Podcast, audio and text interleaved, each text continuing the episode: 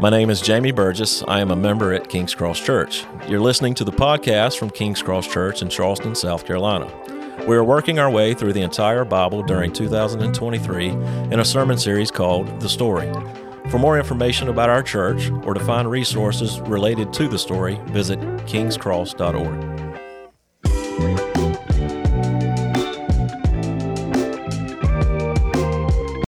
My name is Chip. Uh, I'm one of the pastors here. If you're brand new, welcome. Um, as Josh said, I hope you fill out a connection card maybe uh, and stop by the welcome desk on your way out. Say hello. We'd love to get you plugged into what it is that the Lord's doing here. Um, if you get to know me a little bit, one of the things that you would figure out pretty quickly is I don't like waiting. I, I just I get can get irritated pretty quickly. Like um, I went this past week. I go to Harris Teeter almost every day, um, and I went to Harris Teeter. I go back to the butcher counter, and there's like two other people already there waiting.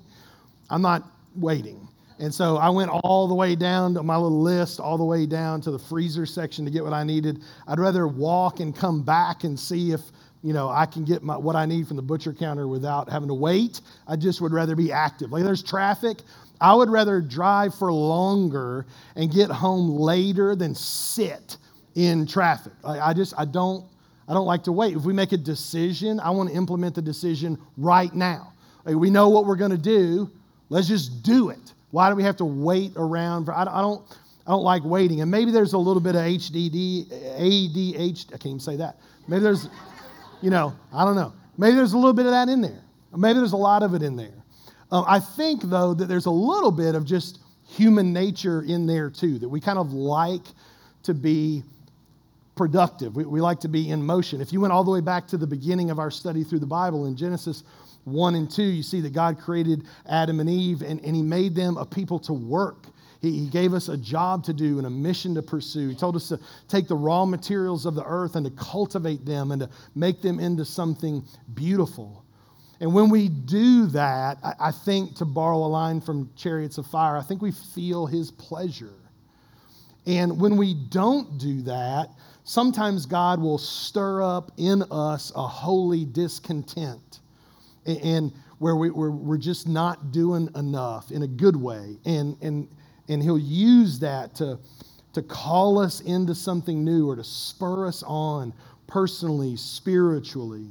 But sometimes, and that's a good thing, right? But sometimes what happens is we can not get discontent and not get stirred up, and we can get really comfortable just being in neutral.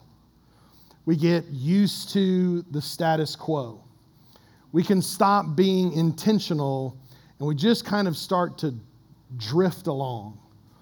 Or it might be a spiritual drift, kind of away from God and just casually towards the world. It might be vocational drift, where you just stop honing your talents and your skills. You stop really honoring the Lord with your time.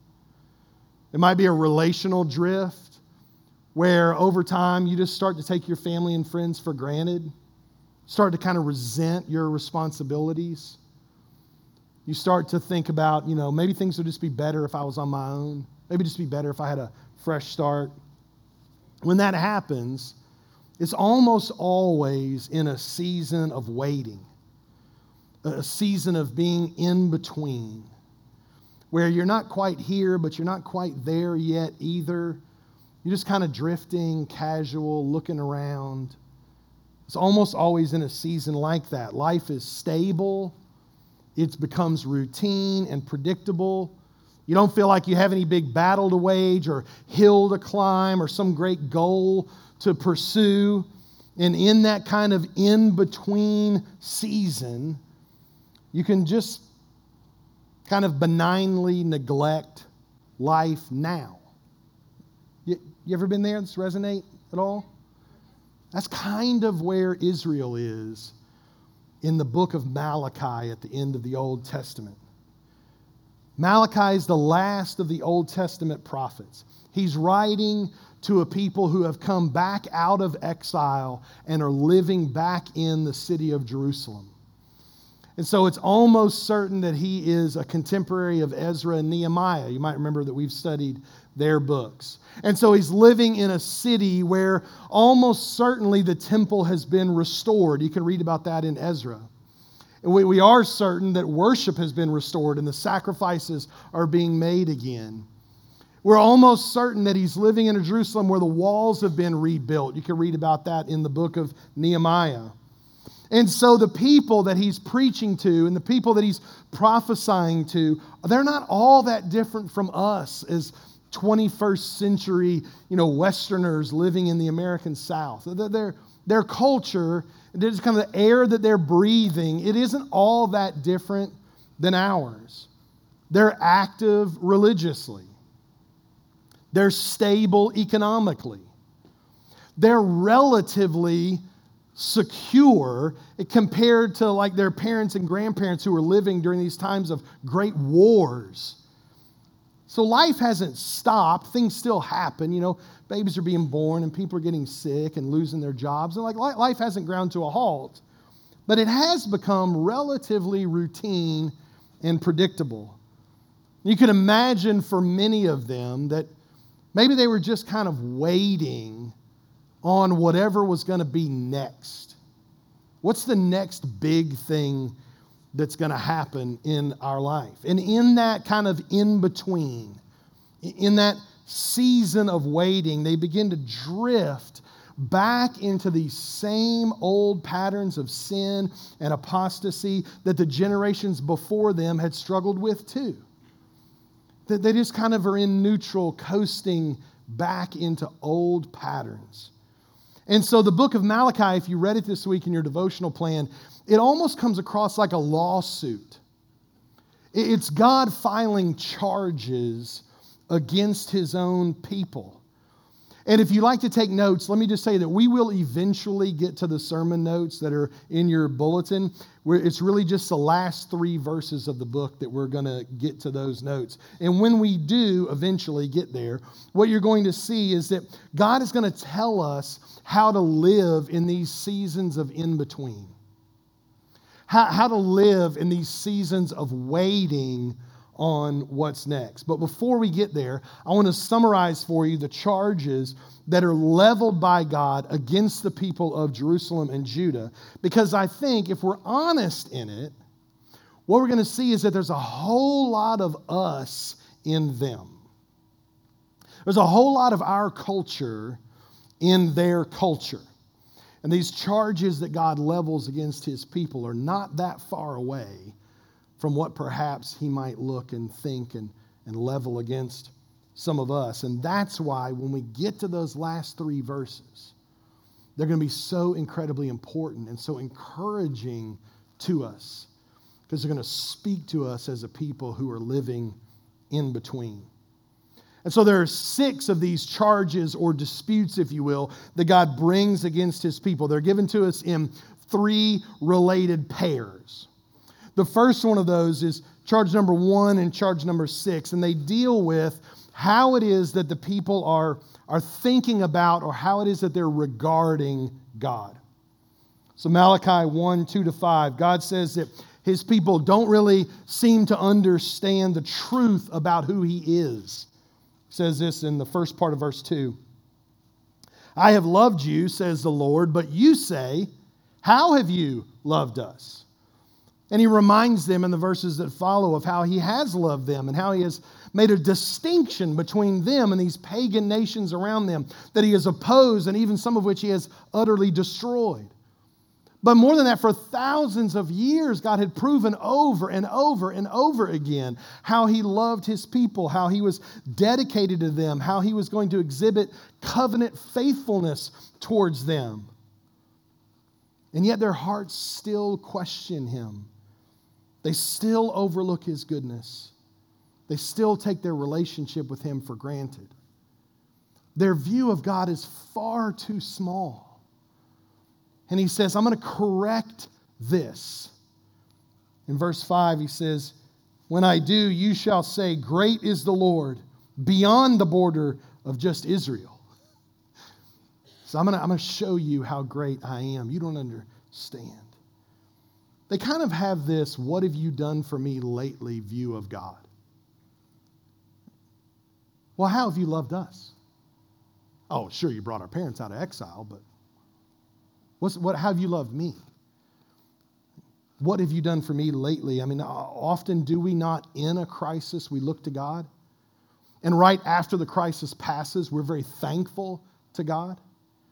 But then at some point, when things calm down again and we begin to feel in control again, the routine of life kicks in again. And our hearts can just kind of drift to a place where we go, yeah, well, yeah, I mean, I know God did that back then, but that, that was last year. That, that was when I was a kid. What evidence do I have that God loves me now? If we're not careful, we begin to judge God's glory and his character, his worth, based on what he's done for us lately.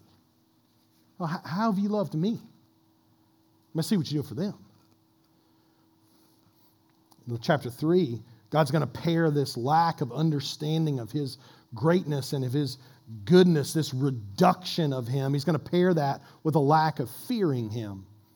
Malachi 3 13 to 15. Your words have been hard against me, says the Lord. But you say, How have we spoken against you? You have said, so this is how you've spoken against the Lord. You've said, It's vain to serve God. What is the profit of our keeping his charge or of walking as in the mourning before the Lord of hosts? And now we call the arrogant blessed. Evildoers do not only prosper, but they put God to the test and they escape. I mean, what's in it for me? What difference does it make how I live? I mean, the wicked seem to prosper. I'm looking around and those people don't, don't live like me. They're not giving up every one of their Sunday mornings. You know, they're, they're not being generous. How, how, and they seem to be doing just fine. God didn't seem to be doing anything again. What's in this for me? God says, when you take a position like that, that, that, that is That's a heart that doesn't fear the Lord. You don't tremble before him in reverent awe. God's charge against his people is going to say, you know, if you if you say things like, you know, I tried church for a while, but I don't know, I just don't get anything out of it. I don't get much out of it. He says, You're speaking against me. You're making a charge against the Lord. He says, when you look at people who you know are far from God and you're jealous of them, of their wealth, of their family, of their position at work, of their influence, of their body or their looks, when, when you look and you call them blessed, and what you mean by that, like what we really mean when we say that, is they're blessed and I'm not. God says, You're leveling a charge against me. You're speaking harshly against me. You don't fear me. That's the posture of a heart that doesn't fear the Lord. It's a failure to understand His power and His goodness and His covenant faithfulness.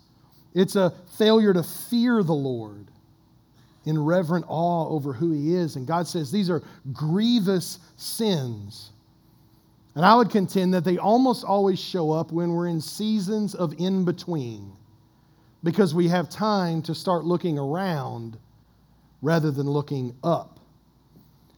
Just kind of living day to day, eating, drinking, being merry, just kind of kicking into neutral, cruise through life, no real crisis to speak of, and we just kind of casually, unintentionally drift.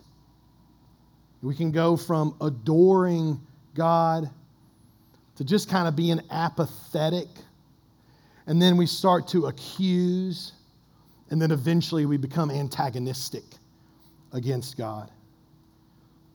And so God through Malachi is going to warn Israel and us in Malachi 3:18 that indeed he is to be feared and he's going to say that judgment is coming and in that day when judgment comes he says once more you shall see the distinction between the righteous and the wicked between the one who serves God and the one who does not serve him Oh, you're not going to look around in that day and call them blessed, God says. In that day, you're not going to say what was in it for me. It's just this reminder of what's coming. The second pair of charges that he, that he brings are Numbers 2 and 5, and they concern how it is that people think about their own sin, how it is that they approach worship. If you go back to chapter 1, God condemns his people's offering of and the priest's acceptance of half hearted worship. It's Malachi 1 6 to 8. A son honors his father and a servant his master. If then I am a father, God says, where is my honor? And if I am a master, where is my fear, says the Lord of hosts to you, O priests who despise my name? But you say, How have we despised your name? By offering polluted food on my altar. But you say, How have we polluted you? By saying that the Lord's table may be despised. When you offer blind animals in sacrifice, is that not evil? And when you offer those that are lame or sick, is that not evil? Present that to your governor. Will he accept you or show you favor? Says the Lord of hosts. Because, you know, it's okay to give God the leftovers. He's God. He's just happy that you're trying. Whatever you give him, that's perfectly fine with him. God says, really, try that with your landlord. Try that with your boss this week at work. Am I less? Verse 14 Cursed be the cheat who, is ma- who has a male in his flock and vows it, and yet sacrifices to the Lord what is blemished. For I am a great king, says the Lord of hosts, and my name will be feared among the nations. Now, if you've been around King's Cross for any length of time, you've been in church for any length of time, you might say, Look, you tell us every week that Jesus has died in our place for our sins as our substitute. We know that the gospel tells us that because his, in his death, he paid the full price that God demanded for the sins of all those who would ever turn to him in repentance and faith. We don't have to make literal sacrifices anymore. Yes and amen, but surely we can be just as guilty of half hearted worship. Surely we can be just as guilty of giving God the leftovers of our time of our money, of our emotions, of our worship? I mean, are we so much greater than the Israelites in 400 BC? That somehow the word of God doesn't apply to us? You know, I usually I sit down front during worship services mainly because I just practically, you know, it's less intrusive for me to get to stage. But every now and then, you know, I've got something to do in between services or I'm running around a little bit. And every now and then I stand kind of in the back and I'm looking over our worship. And can I tell you that sometimes that's a bit disheartening to me? Not all the time, but sometimes. Because some of you all in worship, you just like,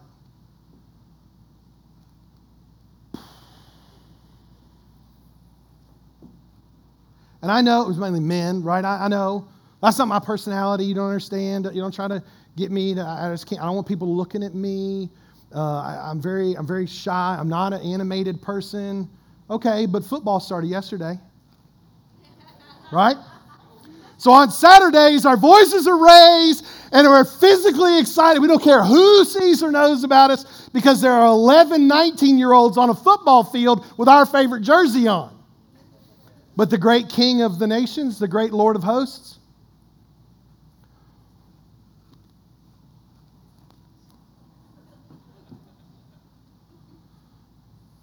Half hearted worship. God says that that's all I'm worth to you. You get jazzed up at Sandstorm and Tiger Rag. Not so much to worship songs that extol the virtue of my love and my sacrifice of my son.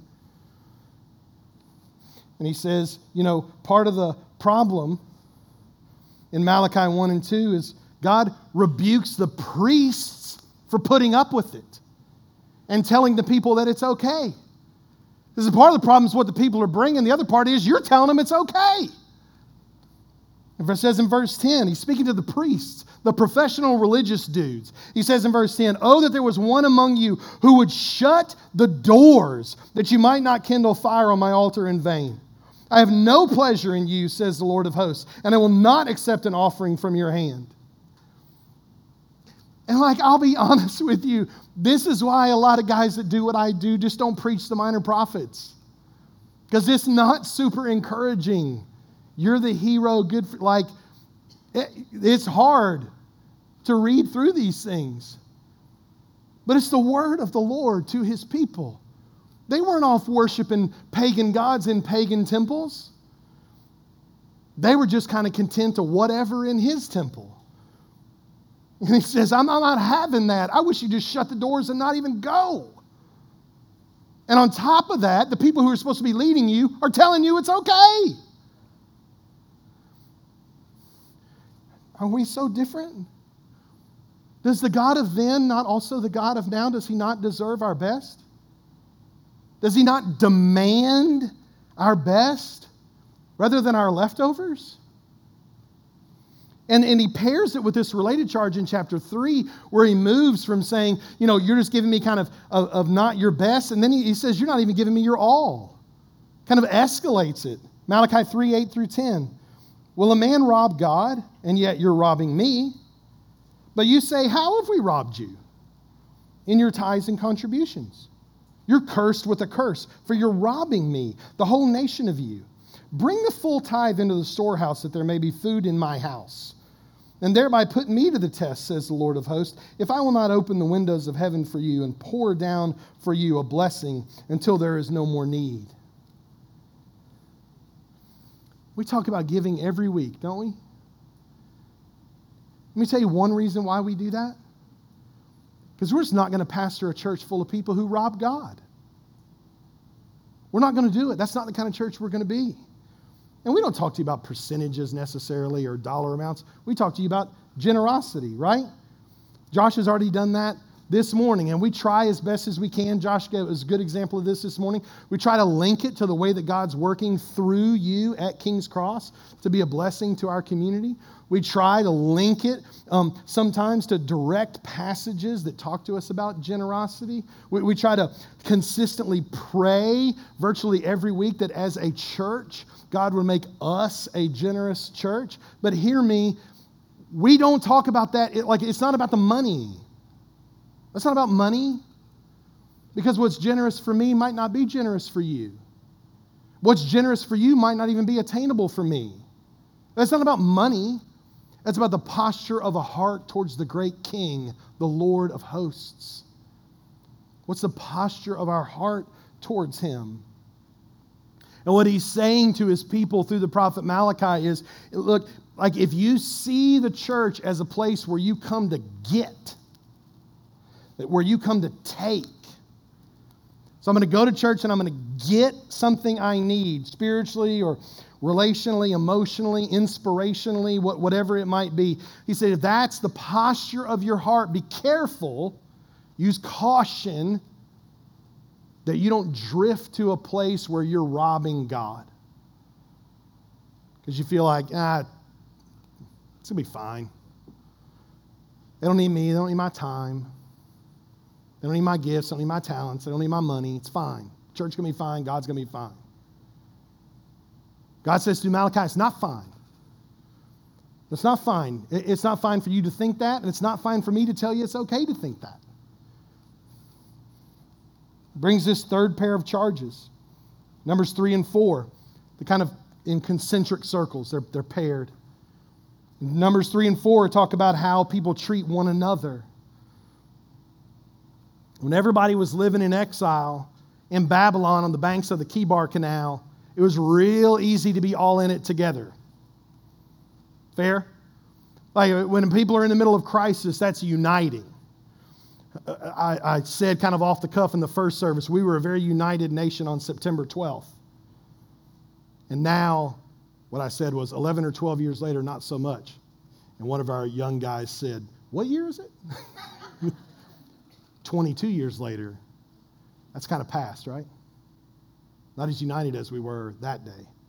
Well, you know, temple's back in order, sacrifices happening again, walls are rebuilt City's back together, things have calmed down. Life is kind of back to something like normal in Jerusalem.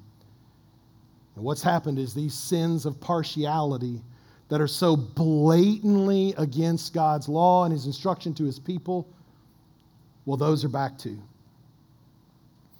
In chapter 2, verses 10 and 12, God condemns marrying pagans, people who worshiped other gods. His people will not stop doing it.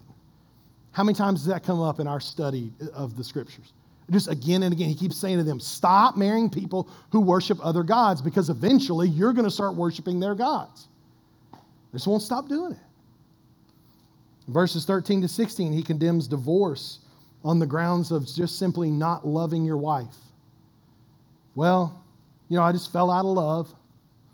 He condemns this kind of approach to, like what we might call in our day, a no fault divorce. Well, that just didn't work out.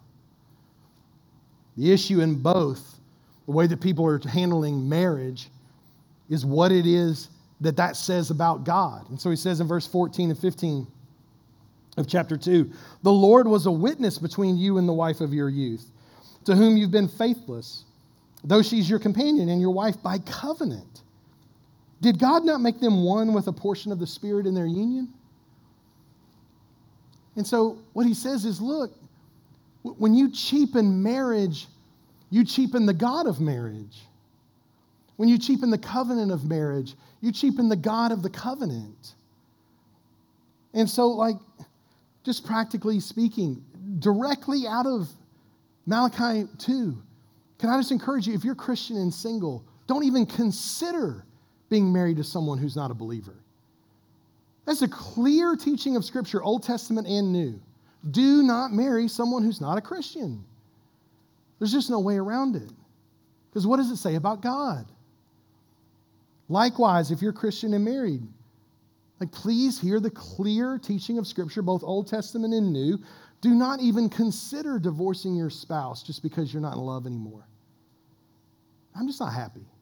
Now, are there legitimate biblical reasons for divorce? Yes. That's a different sermon. Old Testament and New, yes, there are. There are times and places for that. But I'm just not happy is not on the list. I just don't love you anymore. That, that's not on the list. And so we want to hold marriage in honor. And God's saying, Look, I'm looking down on my people. They don't have any reverence or respect for the covenant of marriage. So, I mean, if you're struggling with one of those things, come talk to us. Come talk to one of our pastors. We will walk alongside you and counsel you or get you connected to professional counseling. Let's relentlessly pursue a flourishing, healthy, gospel centered reconciliation and marriage before we ever even think about one of them being ended. Just because I'm ready for something new. The companion charge to being okay with, you know, kind of holding marriage lightly is being okay with injustice. The lack of holding marriage in honor is paired with, with a lack of justice among the people. He says this in Malachi 3 5. I will draw near to you for judgment, and I'll be a swift witness against the sorcerers, against the adulterers, against those who swear falsely, against those who oppress the hired worker in his wages, the widow and the fatherless, against those who thrust aside the sojourner and do not fear me, says the Lord of hosts. Talking to his people. And he says, Look, I, am going to be, I'll be a witness against you. Against who? Sorcerers. Wow, nobody's a sorcerer anymore. Well, there was an article a week or two ago about the medium on Daniel Island, article in the newspaper.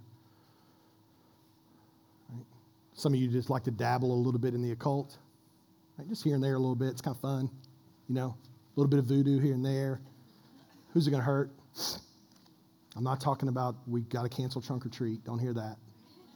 You know, I'm, I'm talking about like serious little tarot card here and there. He says, you know, I, am going to be a, a, a, witness against adulterers. Remember that trip to Vegas? what happens in Vegas stays in Vegas, baby. We can laugh about that weekend, can't we? Woo! Little porn stash little private social media account so you can DM your high school boyfriend or girlfriend. Nobody has to know. It's just between us. It's like a hurting thing, is it? Okay, swear falsely. I mean, who doesn't? oppress hired workers in their wages. It's my business. Why should I hire somebody for $15 an hour if they're willing to work for 12? That's not my fault. That's their fault. They ought to work a little bit harder. They get a better job. I did. I pulled myself up. Why can't they pull themselves up? I'm talking about livable wage, livable wage. That's not a spiritual issue. Okay? Widows and the fatherless, out of sight, out of mind. I mean, I feel bad. I do. I got my own family to take care of. I can't deal with like their family needs to take care of that. They got. I, I just don't have the space. You don't understand. Okay. Thrust aside the sojourner. You know what sojourner means? Immigrant. Means immigrant. Just man, golly, get out of here. Okay. Aren't you glad we don't struggle with these things anymore? Isn't the Old Testament so unrelatable? I just, I just can't even see how that could possibly relate to our life. Malachi is talking to a people whose crisis had passed, whose economy had stabilized. They went to worship. I mean, it's a little stale, but they were there. They became accustomed to hearing the word of God through his prophets. They're just kind of in between, just kind of waiting. And they're going to be for another 400 years. That's how long it's going to take to turn the page from Malachi to Matthew.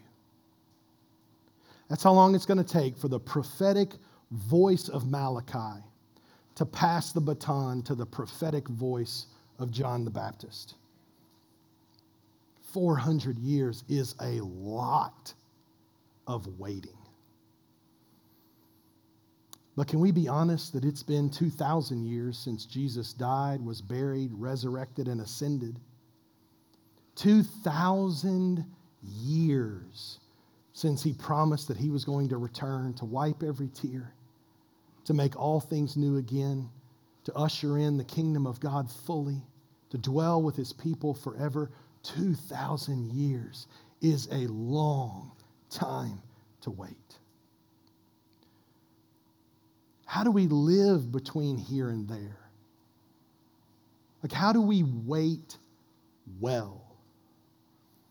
How do we not find ourselves kicking life into neutral and just kind of drifting through it? Hands off the wheel, everything will be okay. Closing words of the Old Testament is the final words of God to his people before he launches them out into this season of waiting, of living in between here and there. Malachi 4 4 to 6. Remember the law of my servant Moses, his statutes and rules that I commanded him at Horeb for all Israel. Behold, I will send you Elijah the prophet before the great and awesome day of the Lord comes, and he will turn the hearts of the fathers to their children and the hearts of the children to their fathers, lest I come and strike the land with a decree of utter destruction. And then it's 400 years of silence. How do we wait well? Three, just quickly, encouragements for us as we live as those people who live between the first and second coming of Christ. Three encouragements to us. First, obey the law of the Lord. Obey the law of the Lord. Verse 4 Remember the law of my servant Moses, the statutes and rules that I commanded.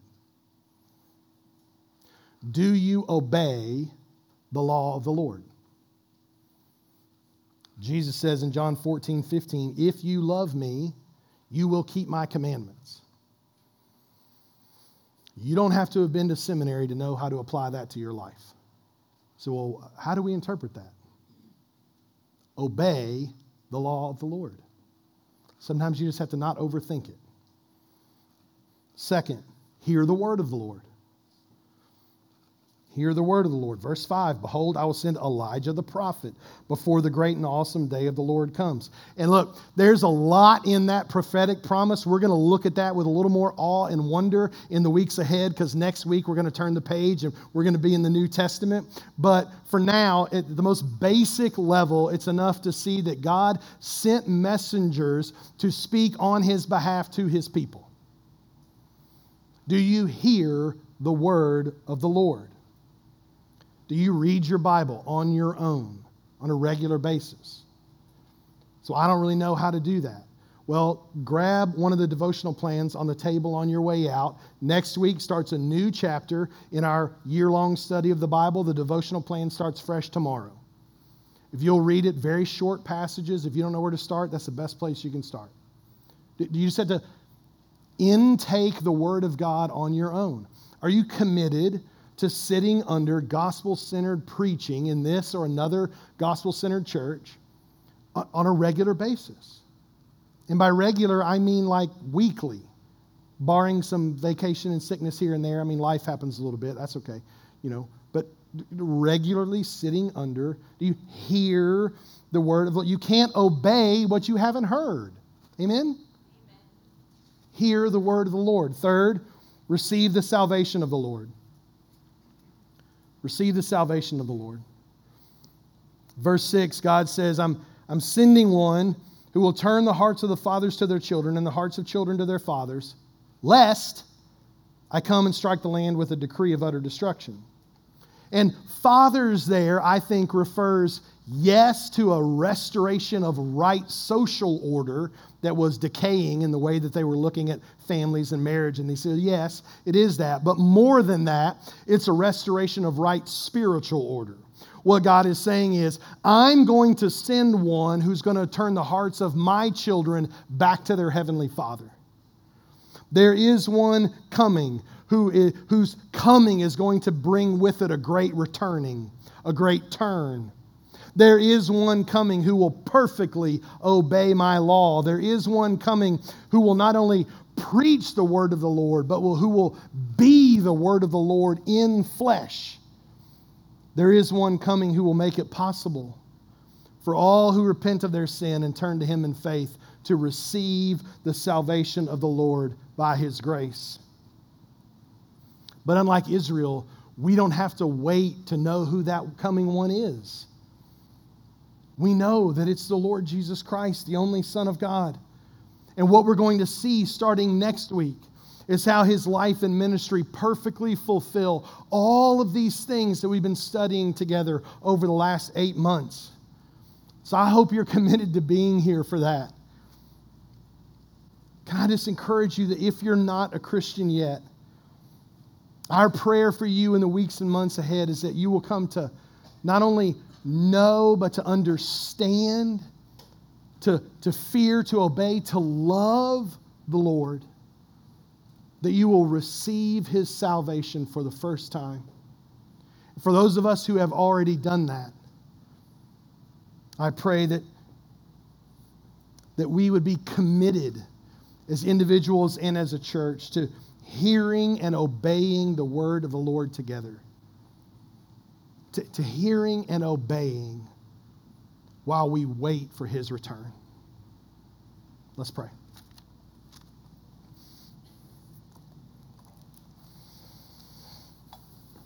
Father, so often when we come to your word, we're encouraged and comforted. We're built up. You breathe joy into our lives. You sing over us. And we're thankful for that, but we're also thankful that there are times when your word confronts us and convicts us, it corrects us. It goads us to staying on the right path. It's a narrow one. We need your help. Would you help us to not despise corrective words, but to rejoice in them because you've told us that you discipline those you love.